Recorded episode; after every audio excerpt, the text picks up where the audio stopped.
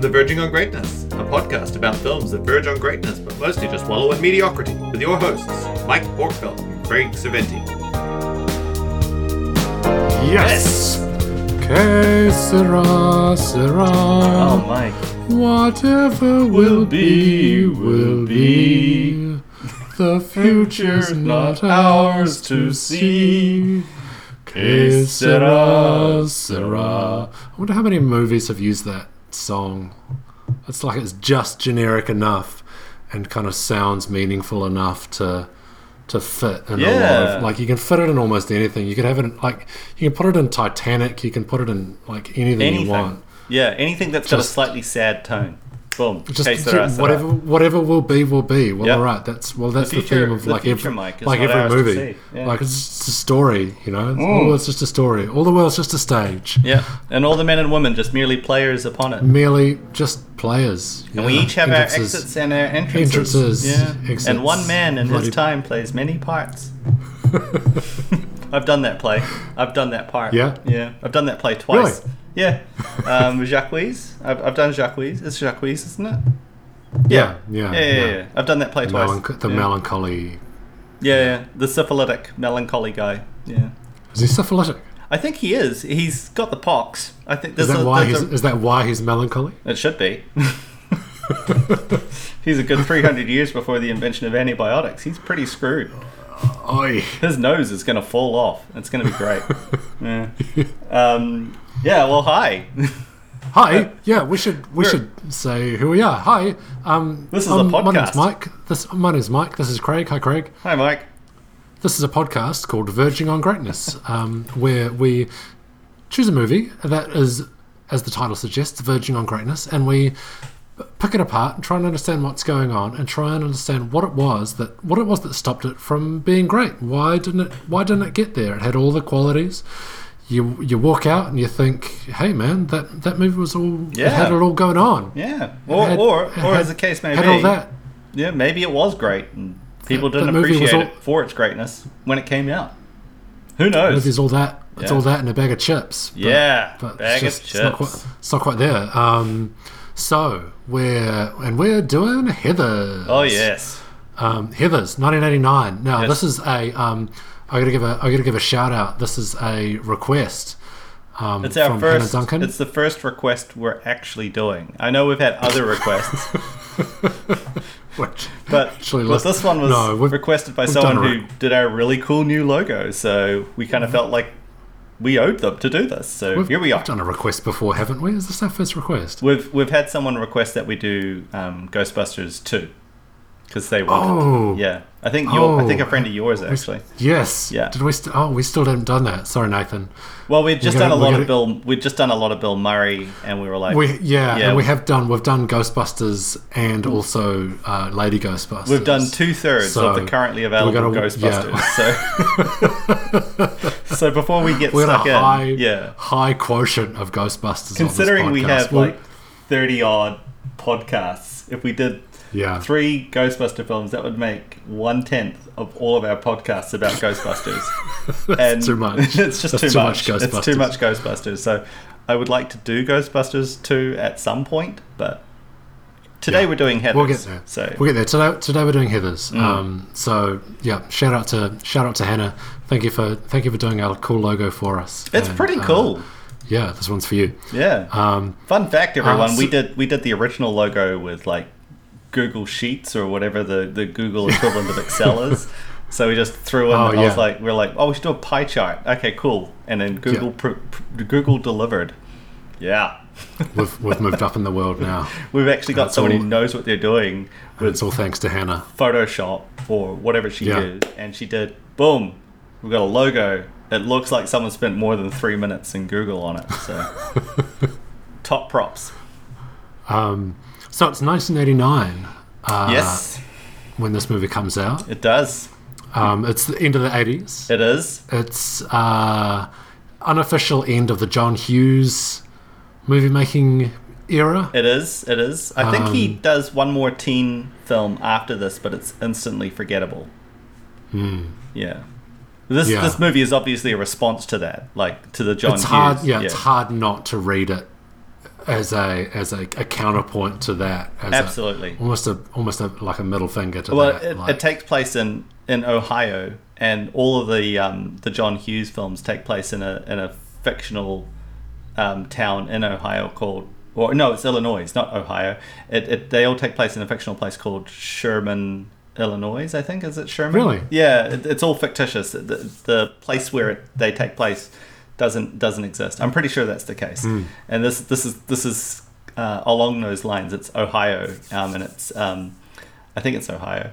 Uh, and the high school is fictitious. Everything's fictitious. It's filmed in LA, but because everything's filmed in LA, unless it's filmed in New York or Chicago.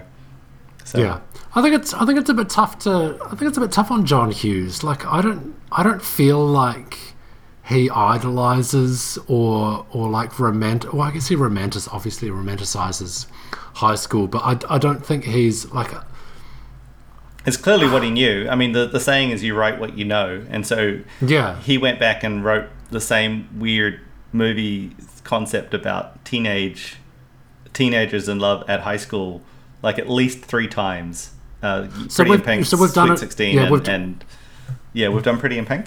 So we've done we did Pretty in Pink, Yeah. um, and we must have mentioned the Breakfast Club a bunch of times. I'm sure. Yeah, yeah, Um, yeah, yeah. I'm, I'm in that I- weird I- camp that doesn't put Breakfast Club on a pedestal. I'm like, it's a it's a weird film, but yeah, I don't, I don't, but I don't feel like it's it's like completely everything about everything about uh, high school is wonderful. It's the best time of your life. Like but definitely, I feel um, like those those films definitely don't dwell on any of the darkness that actually exists at high school. Um, I mean, I went to school in the No, 90s, and, and and you went to school in the late 90s. I'm only a little bit older than you. Um, Yeah. But yeah, certainly, certainly in the 90s, some of the stuff that was that some of the stuff that's happening in this film was happening at schools. Maybe not the murder, uh, not maybe not the multiple murders, um, but uh, spoiler alert: there's murder in this movie. Um, certainly, certainly, the school I was familiar with was certainly darker than the John Hughes films that we were presented with. although if you th- like if you think about Heather's, yeah. So spoiler alert, we're gonna spoil the shit out of this movie and a bunch of other movies as well. It, it came out Um, in 1989. People, Yeah, but it, like if you haven't think about it, you're not going to. Like Veronica, particularly in the first act, she's so um, she's in the Heathers, or she's trying to trying to get in with the Heathers. Well, hold up. So hold on. And so that, so- but so that this- sense of hold on, wait, wait, wait, wait, that that that sense of like I'm in this, but I don't know how to get out of it. yeah, That's the Breakfast Club, right? That's um, I guess so. Yeah, uh, is it Molly Ringwald's character? yeah, Molly Ringwald. Yeah. Her, her character she's she's in the popular crowd and she wants to get out but she she can't. She's stuck there. Yeah, and she doesn't she doesn't know any other life. And she doesn't have the the chutzpah to just walk up to the the geek table and go I want in hey on your math and just and just sit and hang out. Yeah. yeah. And that's her that's her that's her her tragic flaw that's what First of she's all all- about. That's what the Breakfast Club is all about. And so, like, I don't, I, but I, I, I don't feel like it's fair to just say John Hughes movies idolize and romanticize teenage life. Like, oh, I, I don't. Well, like first this of all, movie is. two counterpoints. First point, um, good usage of the word chutzpah. Uh, chutzpah is not used in casual conversation nearly enough. Uh, second point, uh, no, I don't think it romanticizes it. Um, and if I if I gave that impression, apologies. Uh, I, what I do think though is it, it comes at it from a very particular point of view that is typically quite rosy and, and, and chooses to, with the exception maybe of Bender and Breakfast Club, uh, chooses to uh, focus on what could be seen as quite mundane high school problems. Um, Bender obviously gets beaten up by his father, or at least there is some violence in the home. Yeah. But yeah, ultimately, this film, on the other hand, goes straight for bulimia, goes straight for date rape, goes straight for uh, awful, awful kids doing awful things to each other.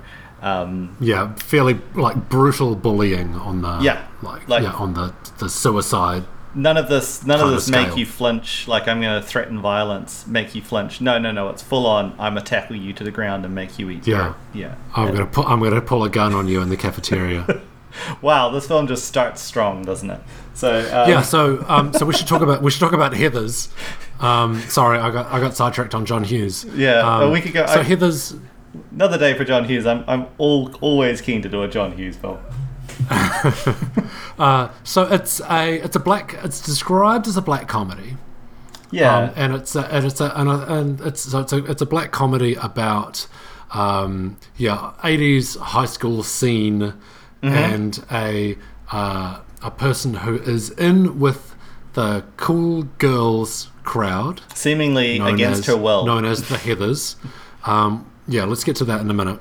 So she's in with the cool girls crowd, but she is disgusted by it. She's revolted by it, um, and e- essentially the action that she takes is to murder the leader of the cool girls crowd. the Red Heather. Yeah, But from there, from there, it, it, it spirals into more murders, um, and and it becomes she becomes more and more embroiled in this, uh, in the in this world and in this in this obsession with um, uh, status and killing people who have high status, wh- which is undeserved, essentially, with the help uh, and with the with on at, at the encouragement of of her of her boyfriend. So yeah, so that a- she she's Is that a fair definitely summary? Yeah, that's a fair summary. Um, it's and and and while in doing that, it it tackles or at least does that against the backdrop of a highly real realistic high school setting, or at least a heightened high school setting where you have bullying cliques. The, the the cliques are against each other. You have um, just downright awful and um, bullies uh, from the, the sports team. You have teachers that are completely removed from reality, parents Yeah. that are superficially concerned about what's going on at school. And one scene, they're talking to one uh, to Veronica about suicide, and she walks out of the room, and they, they don't even challenge that. Like these parents are completely uninterested. Um, they ask her how It's the almost- funeral was. Yeah, it's it's kind of funny, but it's It's almost Tim Tim Burton esque. That was one is. thing that I was thinking about. I was thinking Funny about a that. little bit about a little bit about Edward Scissorhands, yeah. Well, the same um, which producer. must have just must have just been before this. uh, just after Right. this. was it just after? yeah. But it's the same producer, is it? It's the um, I forget her name, but it's the same producer. Yeah. Um, so the producer who was on this then goes on to make six films with um, Tim Burton and Winona Ryder Oh, is in really? two films with um, Tim Burton. So Oh, she's that, in. That must be Beetlejuice as well. She's in it? Beetlejuice, and she, I don't know if she's in Beetlejuice. Um, she's in Beetlejuice, and she's definitely in Edward Scissorhands. Uh, Yeah. Di Novi, I think her her name is. Um, Yeah. Diane Di Novi, I think. I could be well wrong. Apologies, Yeah. people. Um, but yeah, she she's um, quite the successful producer. Um, Denise Denise Di Novi. Um, and Right. she she she makes a bunch of Burton films, including um, probably the best Burton film, which is Ed Wood. Um, so Hmm. yeah, she's she's a large part of this, obviously. Obviously. they have those every like every like everybody in this movie who is over 20 is shot in like this grotesque kind of close up Yeah, that's and, right. and they have With yeah, the- they have with the- moles Yeah. and kind of With the yeah, fisheye they're all- lens. Yeah. Yeah fish yeah fisheye that's right it Yeah. kind of circles around Yeah. them so they look yeah they, they look almost almost otherworldly Yeah. Yeah, and all yeah, the adults which is which is a bit of a a bit of a take from from Edward Scissorhands Yeah, and all of the adults in this are wildly ineffectual and um, and wildly out of touch. So the uh, Yeah. yeah, so Yeah. it's definitely telling it from, from the the the uh, the POV is definitely from the teenagers. They're the only sensible, clued up, um, in touch people in the film, and everybody else is just alien, completely wildly Yeah. different. Yeah. Yeah.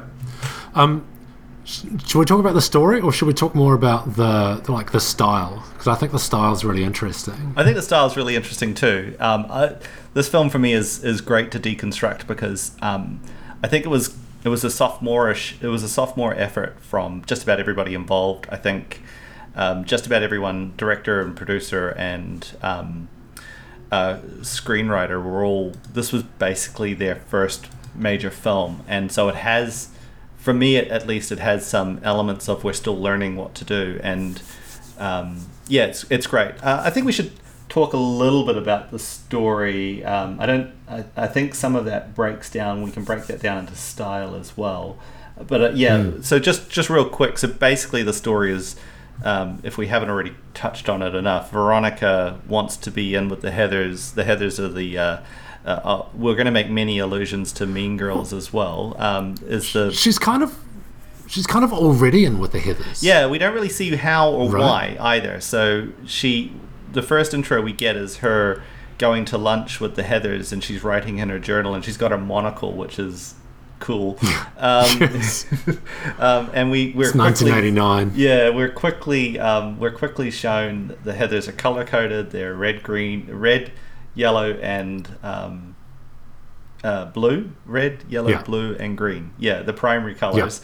Um, and uh, so, and you have three Heathers. They're all named Heather. And for the sake of simplicity, they are Heather M, Heather D, and Heather C. Heather C is the red leader. Heather um, Heather uh, D is the green uh, second in command, and Heather um, uh, M is Heather the M. yellow one, and she's I don't know what she's she's the the tall leggy blonde. Um, Lisa Falk, uh, Lisanne Falk. She was a teenage model. Um, she's on the cover of a, of a um, an album cover. She's she's a girl in an album cover photo. She could have been only fourteen when she took that photo, um, but um, yeah. And so they run the school. But interestingly enough, we're never sh- we never see them run the school. We never see them at how their power is implemented or how it is granted, and we never see them actually show any kind of malice towards the other students beyond them being mean to a fat girl. Um, and the she's going to be important later. Um, the, That's the um, that's Martha Dunnstock, um, and they're mean to her. And the height of their power is that they they seemingly are really good at. So that's that's uh, why Veronica's of any use to them because she's good at imitating other people's handwriting, and so she they use that to write notes that then get people into trouble. Um, so that's seemingly what they do is just get people into trouble with the jocks, which I don't think you need to be a handwriting expert to, to get people into trouble with those lads. Barely read from the from the critique of Yeah. the film, um, and that's how our film starts, and, and it goes rapidly downhill from there. And we're Yeah, Yeah. so from that so from that first from that first cafeteria scene. So the, the cafeteria scene is huge. It's about um it's about 15 minutes long. yeah, Um, and it's and it's meant to be this whole this huge intro to the world that's all in one place. It's Yep. this it's this theatrical kind of thing. it's Um, very and- reminiscent of uh, Full Metal Jacket, the the Kubrick film. Um, Yeah, and- so um, originally, so the movie was originally written with Kubrick in mind as a director, and that the That um, tracks. so that cafeteria scene is intended as as the equivalent of the barrack scene in Full Metal Jacket, which is this huge scene where you find out you're you're just you're immersed in the world, and it goes on for a, at least ten minutes. well, it's the first but whole act is that barracks. Yeah. that whole yeah.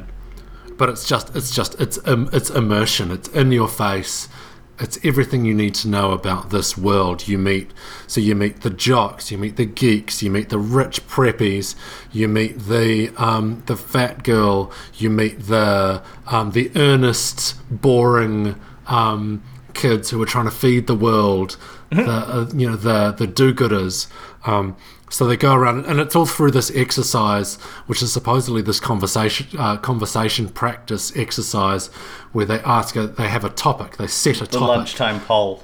lunchtime poll, and they go around asking people to answer this answer this question, which is it's it's like a routine, and I guess in a sense that is presented as the way that they have control. They control the discourse um, in the cafeteria, uh, and. They, and- they approach and people feel compelled to answer, even though particularly you see it with the preppies. They roll their eyes, they say, "Oh God, the Heathers are coming over," but they still have to answer. And in that sense, then that's the power that they hold, as they control the, uh, yeah, they control the communication. And they Yeah, control so the, they, they run the narrative effectively. but you're right. It's uh, it's it's not strong. You don't really get a sense that these are, yeah, this is the crowd that that runs this town. That every decision, everything that happens, happens with their approval. Yeah, or or, That- or by their design, which is again something that if you, and I'm, I'm going to be doing this a lot. Um, if you compare this to to Mean Girls, you you establish very early on in that world the power that the plastics in the Mean Girls, which are the equivalent of the Heathers and, and Heathers, um, the plastics hold power, and you are shown the power they hold, and how they implement that power, and how they have earned that power and whereas in Heather's, you don't get the sense that outside of the perception, and maybe this is, uh, I, I, and I'll, I'll let me finish what I'm saying before I, I juxtapose my own comment. Um, you don't get you don't get shown the extent of their power or why it's earned or how it's deserved, um, but you see that they have. The t- film tells you that they are powerful, um, and perhaps this is where the criticism for me for this film will start, is that a lot of what happens in this film or a lot of the interpretation of this film is very is very earned. You have to think really hard about it and talk about it a lot. And and there's a lot that's implied through the filming and like the color coding and the um, and the dialogue of other characters. You have to then go and interpret and then go, okay, so they are powerful because no one no one rebuffs them, no one tells them to go away. And if they were nerdy or geeks, they would just say fuck off. But um, in this, they, they they are treated with respect. He says with air quotes. Um, yeah, it yeah. I struggle with this film a little bit on that front, but yeah.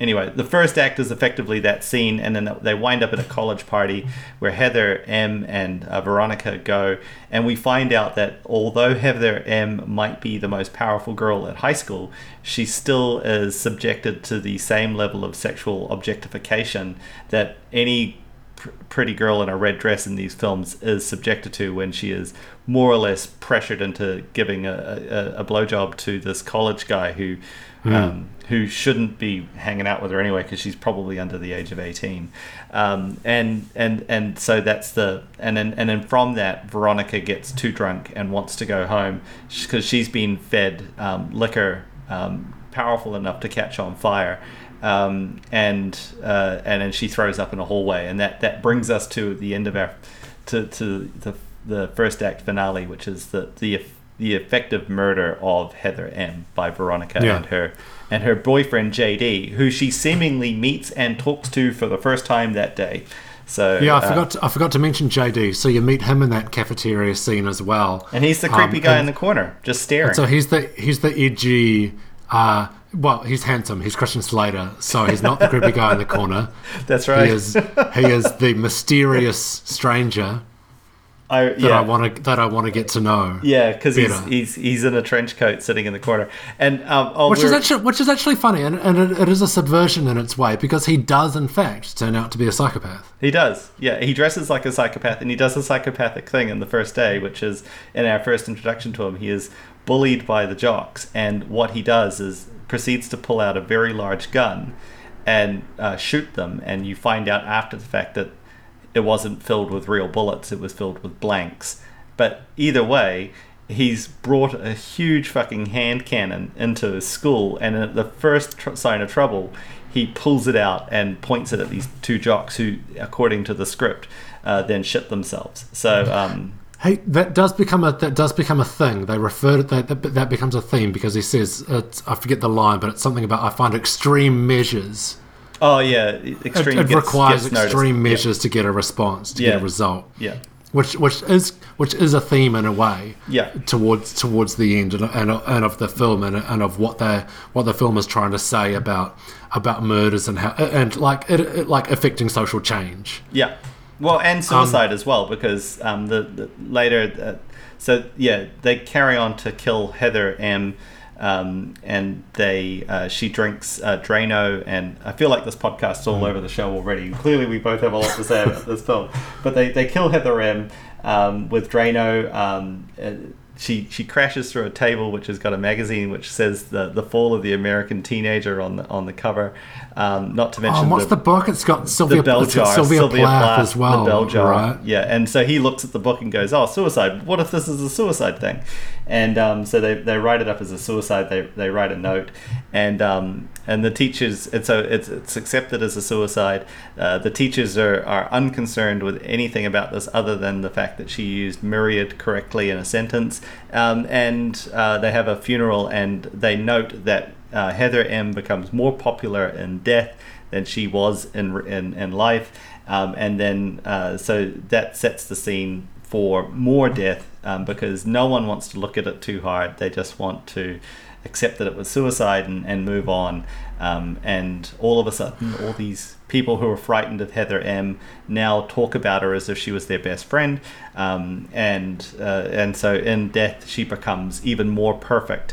Um, which is funny because there's a there's a scene later, a dream sequence well into the third act, uh, where Heather M reappears and she's become the ultimate Heather. At that point, she's she's fully in red. Uh, she's got a, a beautiful red dress. Her hair is done up to the into to the ninth degree.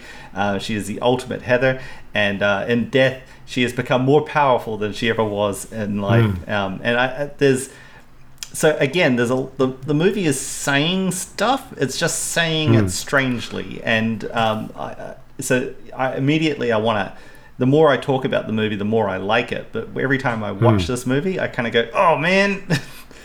There's So- a good there's there's a good pacing to it, and uh, and, and and in terms of an act structure where you have the funeral around thirty minutes in, You do. and all those memorials, and then at the very literally at the end of the funeral, uh, it is them dri- it's it's Veronica driving away, and she is watching the jocks beat up the the geeks the geeks because Yeah. they've they've had an altercation on something, and and you straight away know the jocks are next. yep You and you instantly know. Okay, I, I know where the story is going now. yep That these guys have to die next.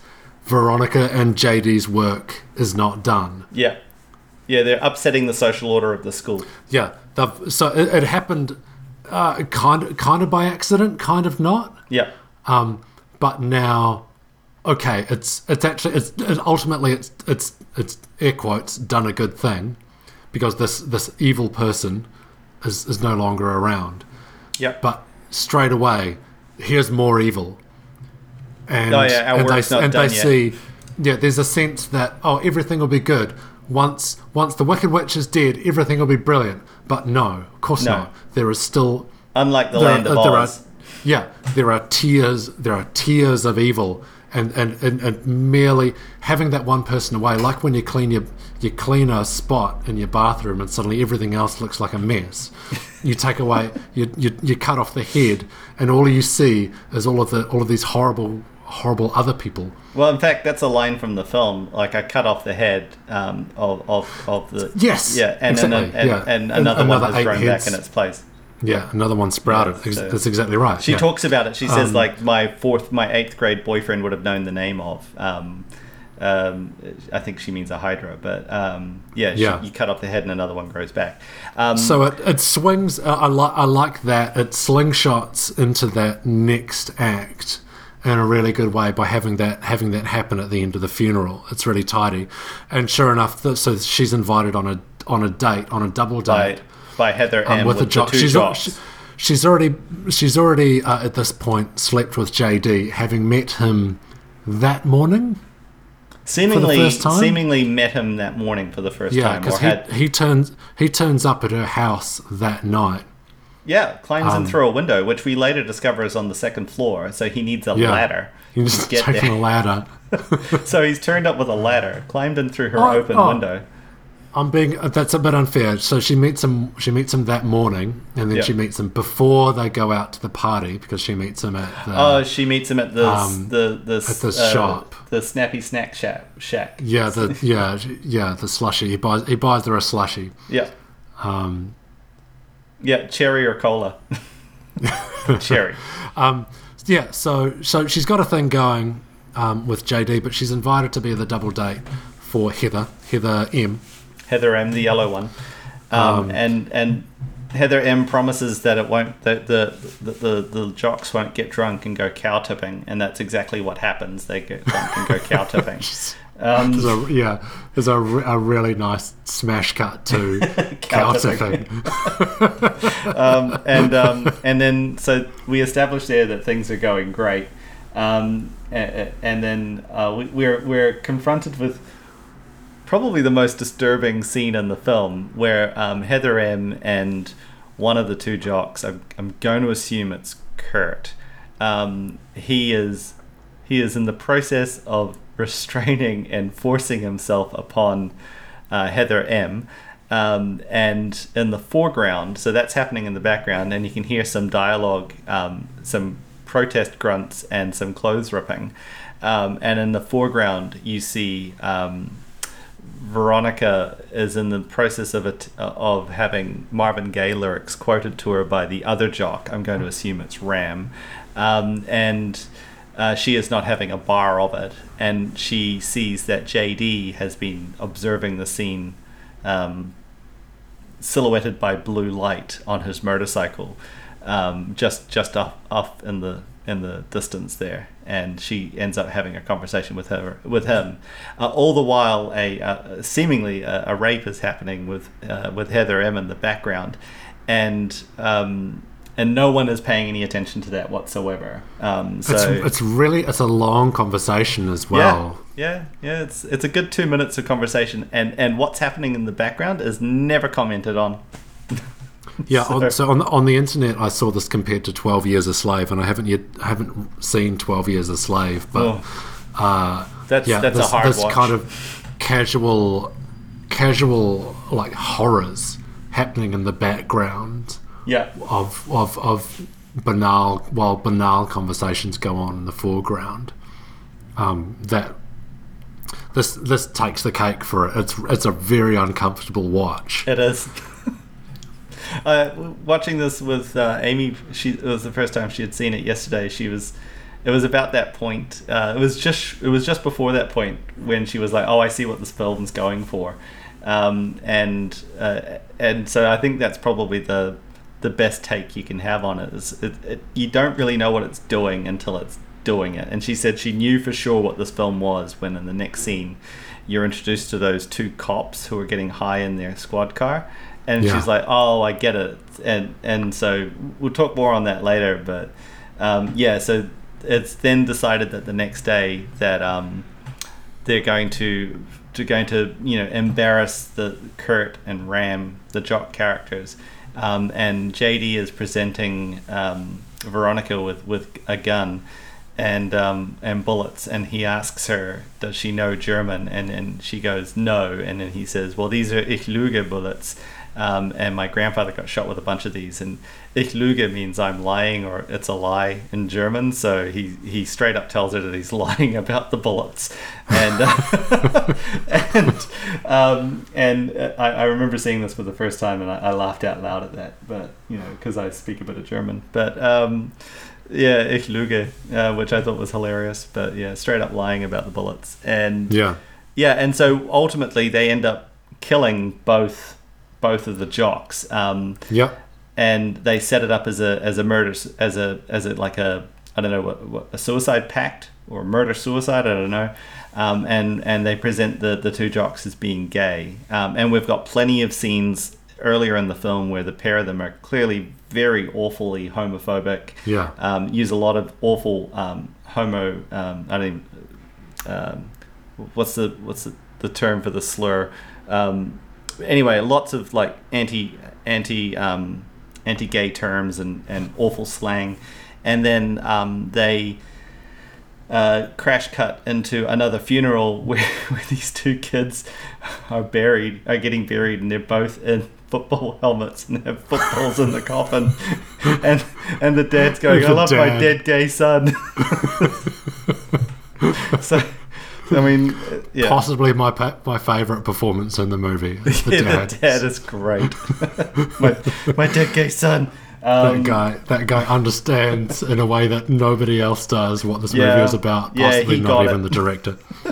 yeah, and and so that's how the movie progresses, and then and then the school on a whole figures out that suicide is a way to gain social status and popularity, and because um, now the national media is turning up and interviewing the students, and that superficial level of concern, you know, now you can elevate your social standing by showing that you are concerned about it or whatever, and and, and they do that. Um, and so now actual people are contemplating suicide. So now we're reintroduced to our our character um, of um, Martha Dunnstock, uh, who's called Dump Truck in the film. She's clearly not coping well, and she's in some serious pain, and she's contemplating suicide. And so part of the plot is that she has a go at killing herself and fails. So she throws herself into traffic, and she's hmm. she's just beat up, but she's not killed. And then Heather M has a breakdown. Um, and she tries to kill herself, but is stopped by Veronica. Um, and but and between this, Veronica breaks up with JD because yeah, JD so, sexually assaults her. Yeah. So so yeah, JD attempts. So she realizes that JD is like JD wants to kill more people, um, and he says that it's chaos. So he fully embraces this idea that he's an agent of chaos, and the only way that you're going to bring about massive societal changes is is uh, probably in, in, something you'll want to talk about later, which is the whole. Um, it's very similar to Fight Club, where he's very much the the Brad Pitt character, and like the only way to bring about this societal change is then to then to to crash the whole thing down, to burn it all down. Yeah. And, and that's very much JD. He wants to burn it all down. Yeah, and she's not in, she's not into it, although she kind of is. She, she allows it, she allows herself to be drawn into it by JD, and it's largely through his charisma. Um, but she she tries to get out, uh, and he continues to draw her back in. Um, but she yeah she breaks up with him about the mid, midway point, um, and then so there are these other experiences, and I think the other experiences and it, it's the other Heather, which is a, so Heather D, Shannen Doherty's Heather. Um, JD actually tricks her into becoming the new head that's the right. new boss, the new boss Heather. He convinces her to do it through trickery, and he also sets her up uh, to to fill in to get everybody in the school to fill in this petition. Um, uh, through which through it later, which nefarious it later turns, means. Through nefarious means, uh, which it later turns out is a mass suicide note, yep. and which he is going to use uh, to excuse his bombing of the entire school. Yeah. Um, so so he yeah. So the kind of second half of the second act um, is Veronica avoiding JD, JD putting these things into motion, and Veronica trying to carry on in the world and trying to tell herself that she's done enough and that, that, that they can recover from here and people will start being good. She tries to rescue Heather um, Heather M by which stopping her by yep. stopping her from taking the pills, which she does. And then Heather um, M disappears from the film. And she tries to, and she also tries to um, win Heather D over as well. She tries to talk some sense into Heather D uh, to the point where she winds up slapping her. She goes. Um, she tries to do it twice. yeah. then and then um, on the second time she fails to slap her. She then yeah. tells her off for being awful. it's like, yeah. bitch, you just tried to slap your friend. so she, so she, she's she's not able to win over Heather D by through force of violence. Well, um, Heather D's fully fully corrupted by power, right? Yeah, so she's, she, yeah, she's she's she's wearing the red scrunchie. She is she is. Oh, and she fully transitions to red. Heather. So yeah. um, we'll talk about that at the end. But yes, there's carry a, on. There's a there's a weird dream sequence um, Such a weird dream sequence. The weird thing about dream sequences is they should sequence. show a reality that is different to the reality they're in. And for a long part of that freaking dream sequence, you're not sure if it's a dream sequence or not. And it's everybody like, at the funeral is wearing 3D glasses in white. You are you are absolutely not sure if that's meant to be real or in a or dream. Not. Yeah. Um, this is the world that they've created. Anyway, well, let's wrap up the story. So, um, so JD comes back to Veronica, and he assures he's like he is he is certain that well he sets it up has, so that she that he has won her over that she yeah. must be convinced that his way is right now and she is not she performs some subterfuge where she pretends to have hung herself yeah so he sets it up so that he sets it up so that it looks like she's she's at danger of killing herself and then um, she does um, she yeah, and then you're right. She uh, performs some subterfuge, which shows that uh, where she looks like she's killed herself. He more or less tells her what he's planning to do, or that he's got some grand plan in play. Tells yeah, tells he tells her corpse. Her supposed corpse, which then which then releases um, Veronica to to to slam into the climax of the Yeah. third act. Um, So his plan is to his plan is to blow up the entire school. Yep. Um, the petition was a suicide note. Um, his dad is in like an explosives, a building deconstruction engineer, and so he knows how to achieve this in a technical sense. Yep. And it's going to, it's going to be uh, cathartic. It's Yep. going to have have deep meaning, and it's going to transform the world order of high schools Yep. in The- America. only Much way that the only way that all these people are going to get along together is if they're all dead. Is effectively Much in the same way as in Fight Club, blowing up the headquarters of the four credit card companies is going to reset the world order, start everybody from zero, and Yeah. allow allow the rebuilding of a new, better society. Correct. This is this is tran this is transformation, evolution through destruction. yeah through chaos, out of chaos Through chaos. order. Yeah, Yes. Yeah. Yes. A new uh, the new order will come from chaos. yeah, Um, and so the yeah, and the third act is essentially Veronica defeating, you know, foiling his foiling his plan to achieve this. In doing so, uh, he winds up he he winds up walking out of the school. They wind up both out of the school. Everybody is inside the school at this kind of pep rally for suicide. They both they both wind up on the front step. He The he has a bomb. He has a bomb strapped to himself, um, which he detonates. Um, and she and and, And he asks walks- her what she she's going to do now that she's dead, and she she pulls out a cigarette and puts a cigarette in her mouth. yeah. and um, he blows up, and his cigarette her cigarette lights from his she explosion. she walks back into the school and she instantly makes friends with Martha. Yeah, and she dethrones um, uh, Heather Heather D in Yes. the process. She takes Yes, the she scrunchie off her. removes And, she removes the scrunchie of and- power. yeah, and uh, now I'm I'm the new sheriff. She says, um, and and Heather D Heather D acquiesces her power without any struggle, um, and and the, the all the film's problems are resolved.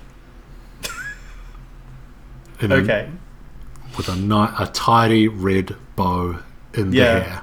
there were at least two different endings to this film that I found. First one was that um, the uh, the bomb goes off, um, and uh, but it's the bomb goes off, but it's on Veronica, and Veronica winds up in a prom in heaven, and she she's partying with all the people in heaven as equals, proving JD's point correct that the only way that all these social societal cliques get along together is if they're all dead, and so that's so it proves him correct. And the other alternate ending that I read about was that um, uh, Veronica is stabbed by Martha and says, "Get away from me, you Heather." And uh, and Veronica and Veronica's left going, but I'm a Veronica. I'm a Veronica. So I like that ending. I like that ending a lot. I, kills. I, I quite like that as well. I guess you really can't good. you can't just kill Veronica, but Well, why not? She's a murderer. She she literally shoots one of those jocks in the chest. So it's not like she's innocent.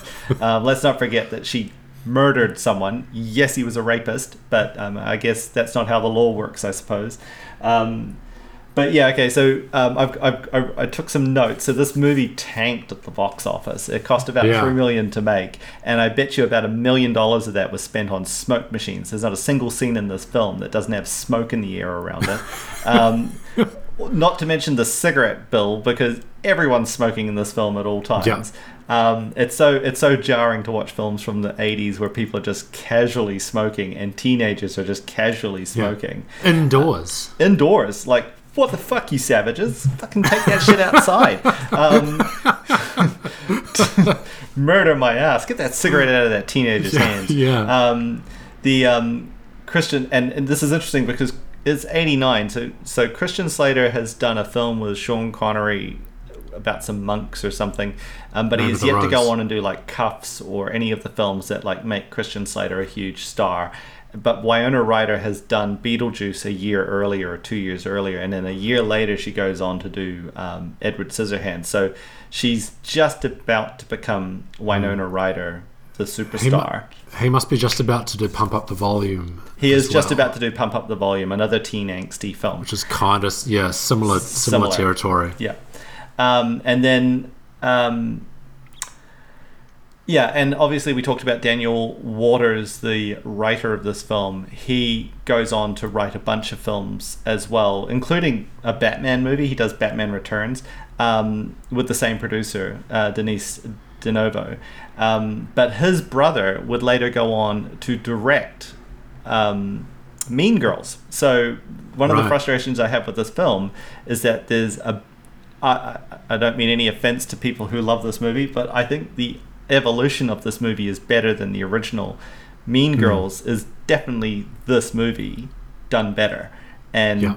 and it, it should be no coincidence then that the brother of the writer of this film directs Mean Girls, so he definitely knew this film existed, and there's a lot of this film in Mean Girls. Um, there's, it's just incredible.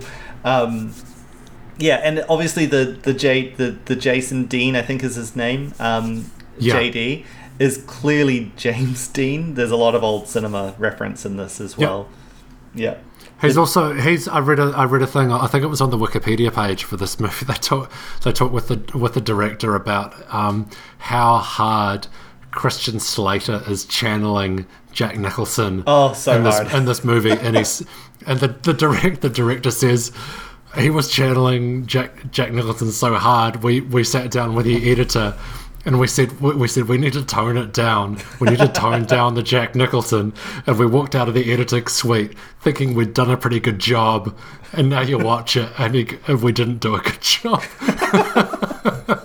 Yeah, he's channeling he's channeling Jack pretty Channeling hard. fucking Yeah. hard. Yeah, um, obviously this film's got like aspersion. You know, it's clearly it's trying to be a Doctor Strangelove a little bit. So with the satire and the black comedy, um, which is a Stanley Kubrick joint. Um, so it's it's clear that this film wants to be more than it is presented as, and the marketing for this film doesn't help either because the marketing was Yeah. trying to show it to be something it wasn't.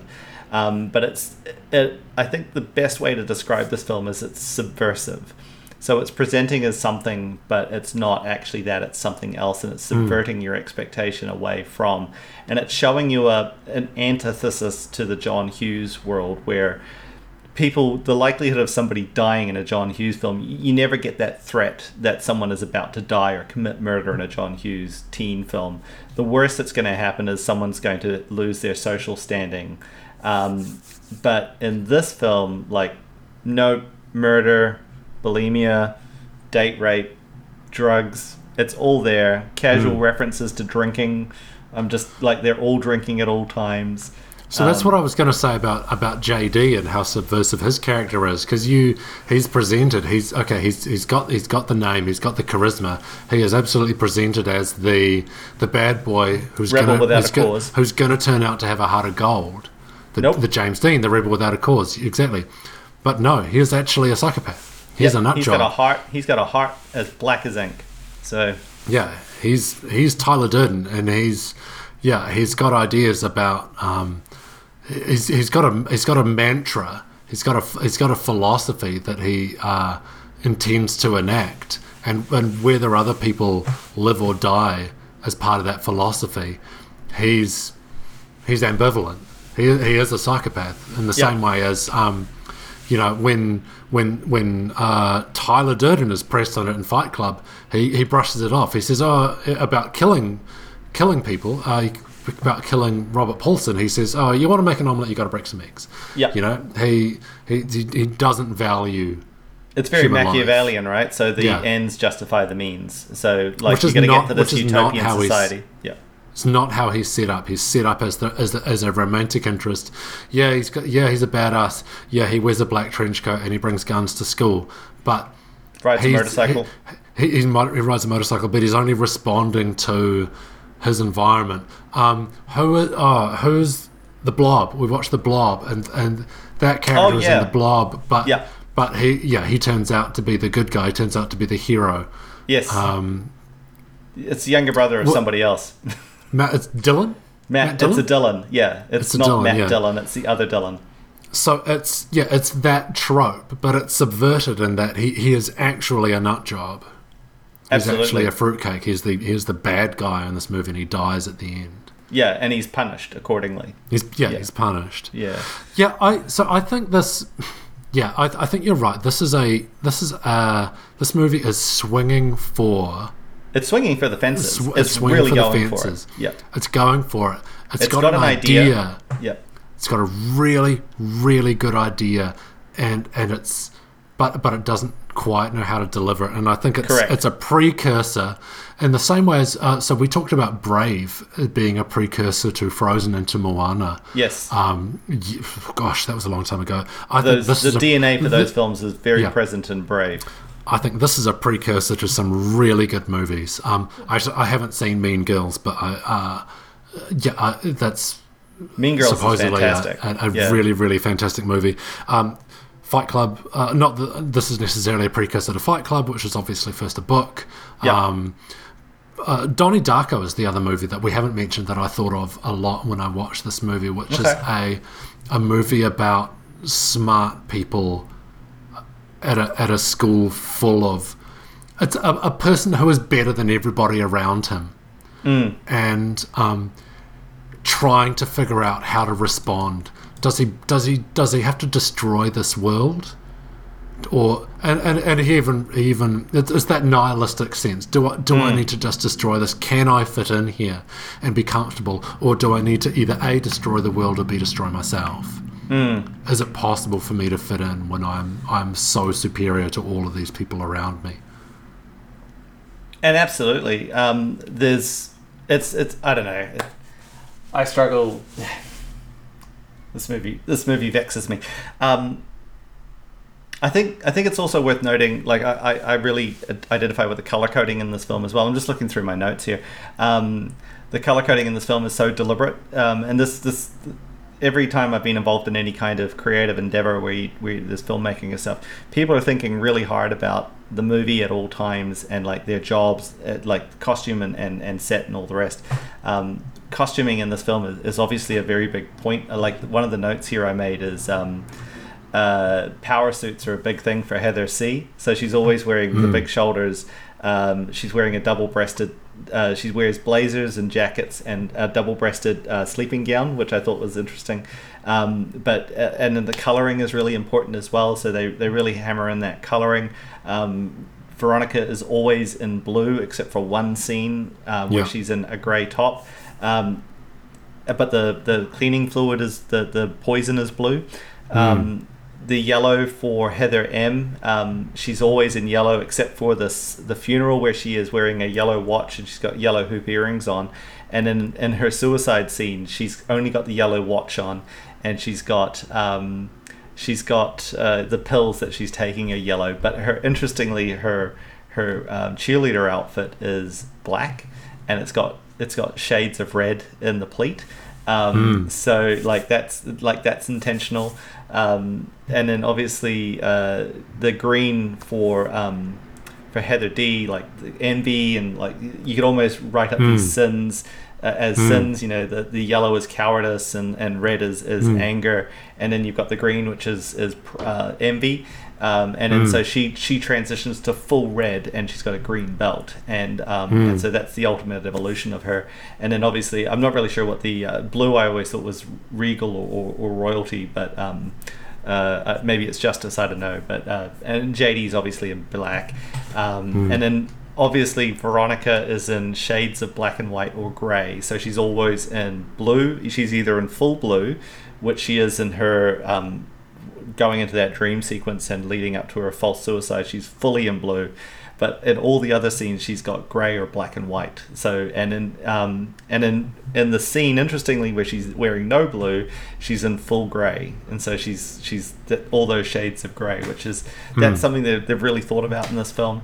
Um, the, the casual the casual depiction of violence um, in this film is, is super interesting, and th- this film was controversial when it came out as well um, because of the depictions of bulimia. Uh, suicide was in the public conscious in America at the time. Um, it, it's no accident that, that that Fall of the American Youth um, magazine is on the table um, when Heather M crashes through it. And ultimately, um, this film would go on to become controversial again a couple of, uh, uh, less than a decade later when Columbine happens because Columbine is about kids in school shooting people. So the first thing you notice when you're watching this film as a, as a, as a viewer in 2020 is like, whoa, shit, it's about kids shooting. Literally, first act, first 20 minutes of the film, a kid at, uh, presents as shooting two other kids in a cafeteria. So that's that reads Columbine so hard. Um, Yeah. So this film, man, um, lots going on. I think, yeah, I think that's that's interesting. At that point about the colors, like they are obviously they're making a movie that's very it's it's that's- it's deliberate. There is filmmaking chops in here. There is thought going into this, but at the same time, there are there are real gaps. Um, what is Veronica's motivation for wanting to become a Heather? It's then- it's unclear to me. I watched that first scene again and again, and Yeah, there's there's none. It's never clear why she's trying to be a Heather. She's a smart girl. She knows that there's life after after high school. yeah, she even says Fuck my the Heathers. considerable my considerable IQ is being used to write fake notes. Yeah. Yeah. Why does So she care? Why Why is is she she, involved in those people? Is she shallow? Is she, uh, you know, what is uh, she? She must have some tragic flaw to Yeah. be involved in that group. Just throw us something, anything. There's plenty of stuff you can do, but they don't. They don't fill that gap. They just they just leave that blank in this movie. They don't give her. They don't give you the reason. They don't give you the motivation, and, you, and you're left going, why? Why? What are you doing? What are you doing this for? So I guess I guess And there's that- two interpretations for that, right? One is that um, it leaves it up to you to project whatever character flaw or need you Yeah. need on it. So you can just go, well, she wants to be more popular because they have plenty of scenes with her with that friend Betty. And um, Heather Heather even says, "Do you think Betty would hang out with her dweeboid friends um, if, if she was popular?" The answer is no.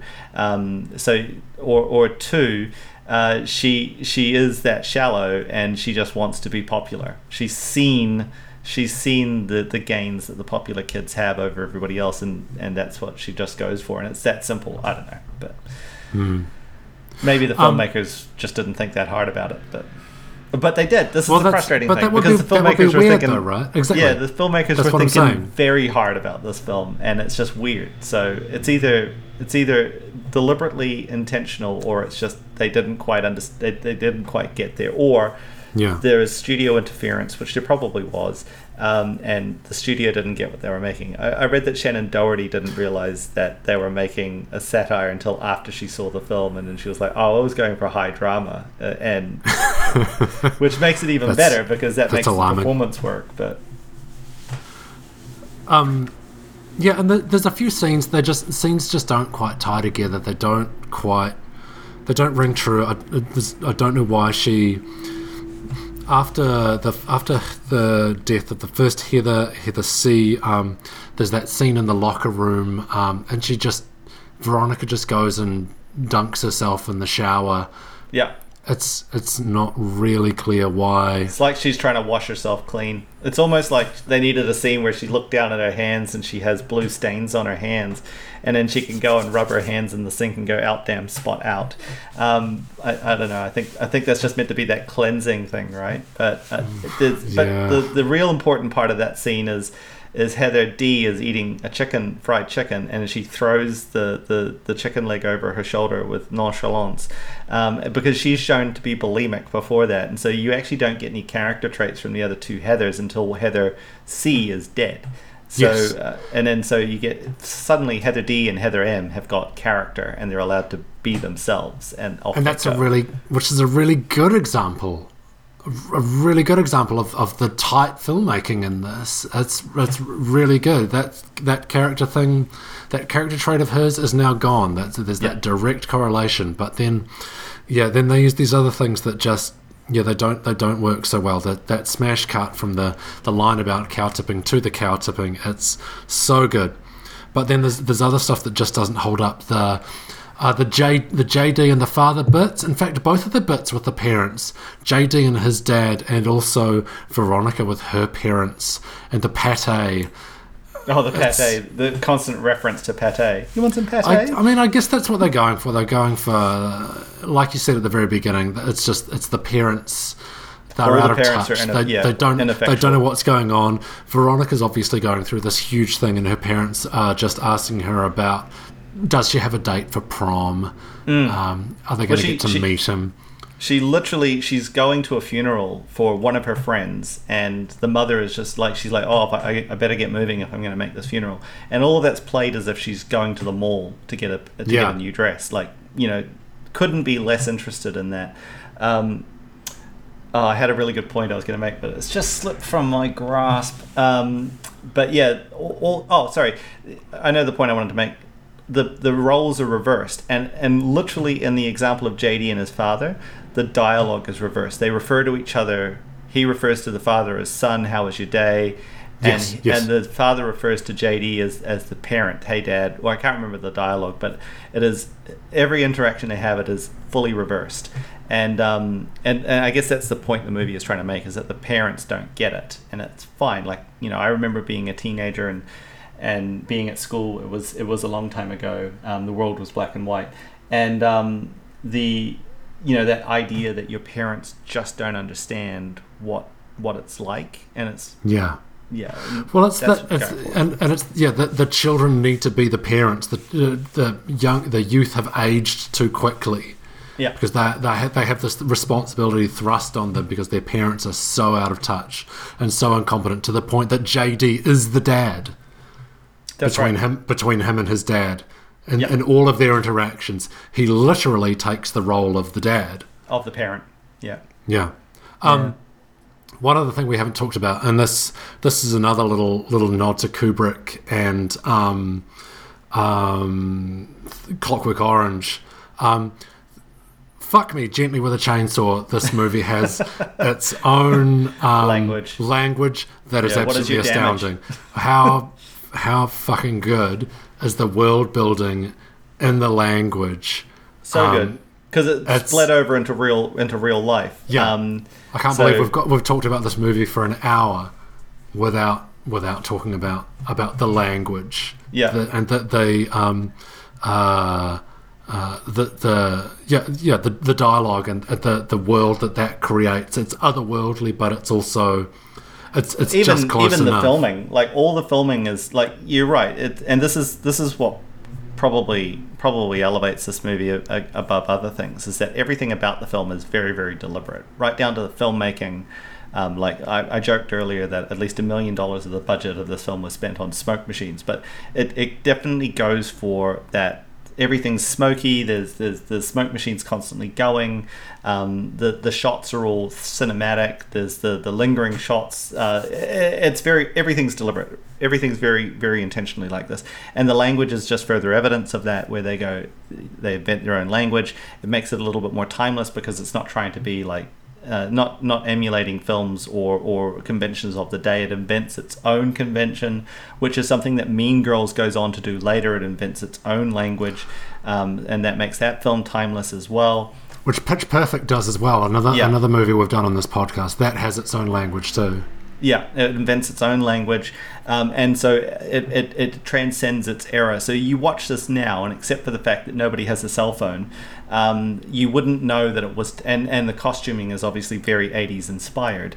Um, you wouldn't know that this film was taking place at, at, at not at the present time. So other than other than the, the costumes and some of the filmmaking, it, it doesn't age the film overly. In fact, it's still quite modern in many regards. Um, there's there's one shot. Um, it's during the pep rally. It's all kind of happening in slow motion, and um, there's a panning shot of the crowd and a cheerleader um, like um, somersaults, not somersaults, but does a cartwheel into shot, and it's very it's set up very intentionally. So her legs are spread akimbo, and there's a, a crotch shot, and everyone's staring at the the camera through the cheerleader's crotch, and it's it's very intentional. It's like. And, and that is an, and then there's people in the crowd with binoculars staring at the cheerleaders and it's that it's that absurdity of high school uh, which fortunately we don't have in New Zealand where we don't, we don't have cheerleaders for the most part but it's that that absurdity of high school where you hypersexualize teenage girls, and then you put them on, on display for a pep rally. It may as well just take those kids to a strip club. Um, I'm Yeah. sure that's a I'm sure that's a wild uh, reach there, and um, some people probably find that offensive, and I apologize. But it, that film, the film is making a statement about that. It's making a statement about all of these things. Um, and you're right. The, the language, it, it's supported in the language, it's supported in the filmmaking. The film is shot like an 80s horror film as well. Like when I watch this, I get serious Nightmare on Elm Street vibes from it. I haven't looked to see if the cinematographer was on Nightmare on Elm Street, but it feels like a horror film as well. So all of that is there in the filming. What's the shot? Isn't there a shot of the priest where it it, it swings up? It swings up vertically on him, like Oh it, yeah, it, it's it, upside it goes down. upside down, Yeah. and then it Then it flips over. I'm Yeah. Sorry, nobody can see So- me gesturing with my hands. So it it starts over. from behind him, and then it, it, it fully flips 360. So I think it, it, it breaks the 180 rule, and then it um it, so it's behind the priest, flips over the top of him, and then so the camera is then upside down, and then the camera rotates so it's the right way up. So they had an expensive camera rig to do that, but yeah, yeah, which takes a so it takes a lot of effort. Like you say, that's very deliberate. all of it's very deliberate. So the world is literally on its head. So they've turned the Yeah. school on its head. So I mean, Is all that, of that in, is there. that in the dream sequence no, I think that is part? Is that before?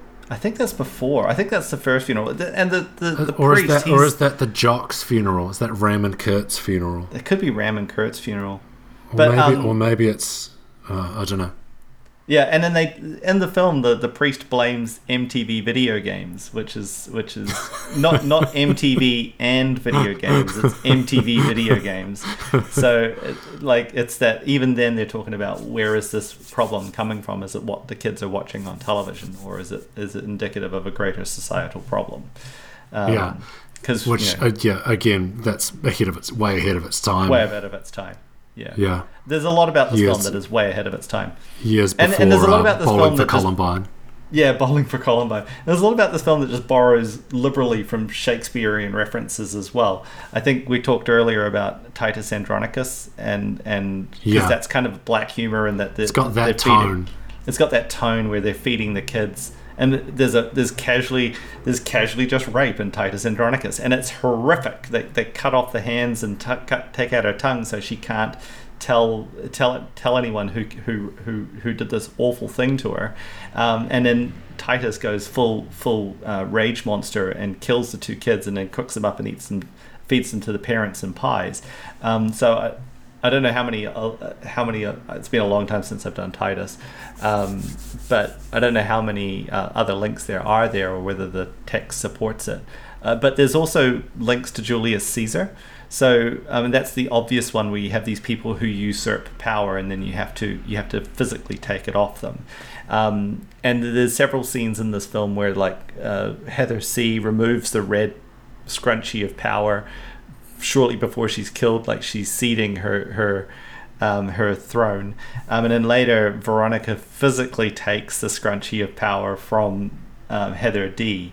Um, and and and then wears it until there's new sheriffs in town. So I mean that's all Julius Caesar, but Heather's, which inspires what I would argue is the better film, uh, Mean Girls, is all about Julius Caesar. So um, yeah, so Hmm.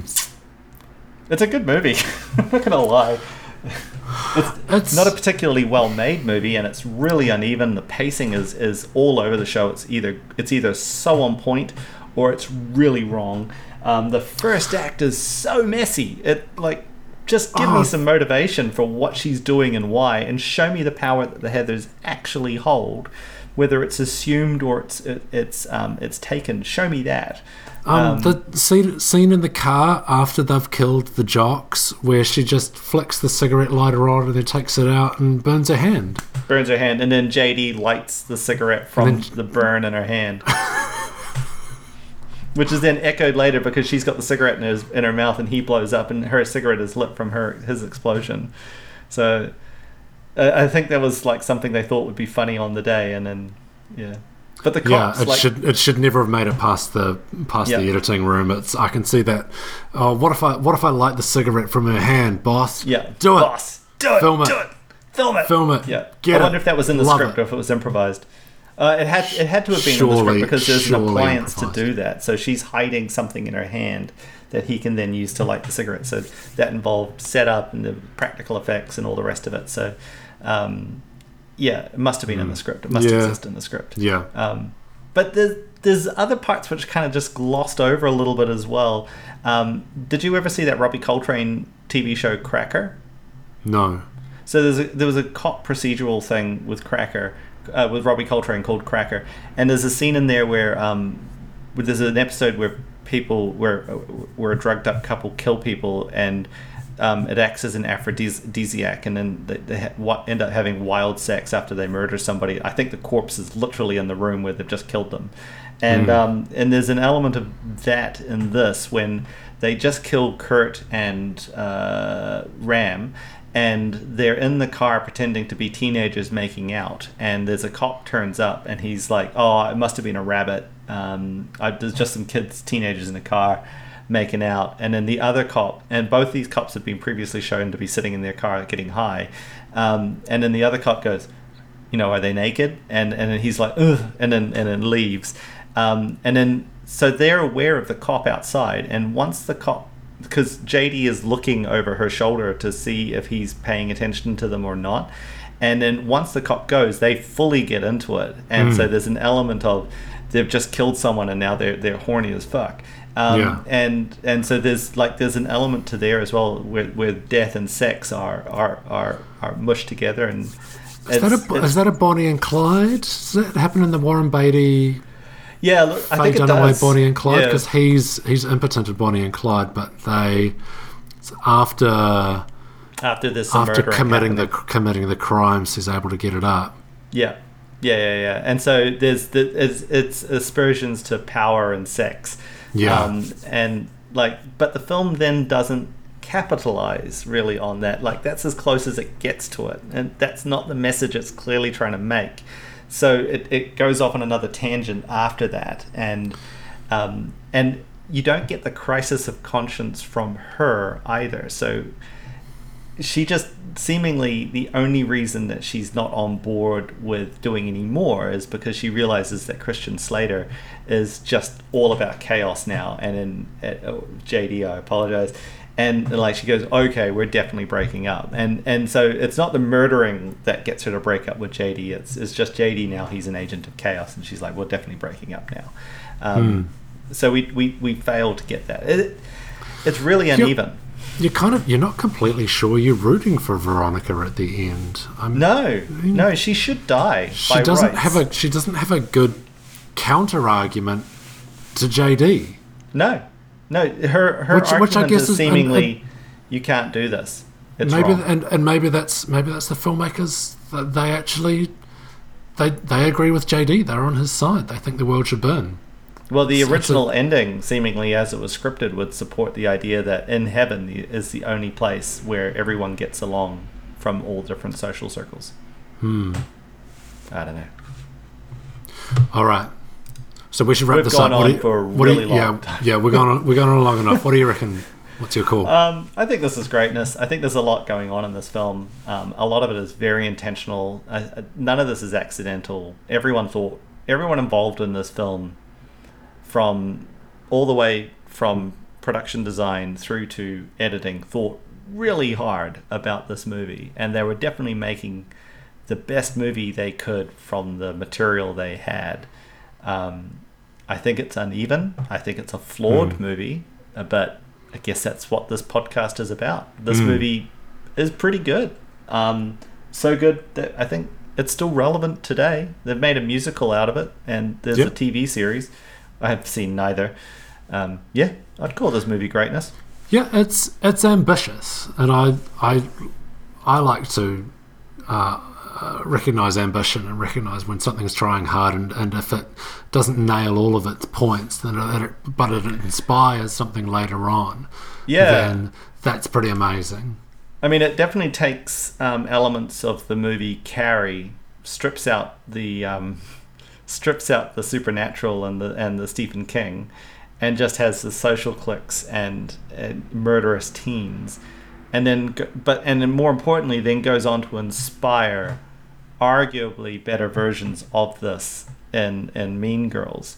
And Hmm. there's another film um, with Rose McGowan um, called Jawbreakers, which is kind of a little bit similar, which I haven't seen in a long time. But I remember seeing Jawbreakers going, "Oh, that's Heather's. It's Heather's again." Um, yeah, I, I think this Even- is greatness. Even the um, the device of having all of the Heathers named Heather. Yeah, How how fucking effective is that? It's So good. amazing. And then they they're often talking about Heather said this and Heather said that, and without the context, it's impossible to understand which Heather they're talking about. So it's like Yeah. it's just a group. Um, It's it's it's very clever, very simple, and very effective. yeah, it's it's it, like I said earlier. Everything about this is is deliberate. They've done Yeah. this deliberately. Um, the, everything's well thought out. It's just it's just messy. That first act in particular, like once it gets started, there's a couple bits here and there I would like to see tweaked. That, but that first act is just messy. Show me the motivation. Show me show me why she wants to do this, and we'll take Yeah. it from there. But Yeah. it's hard.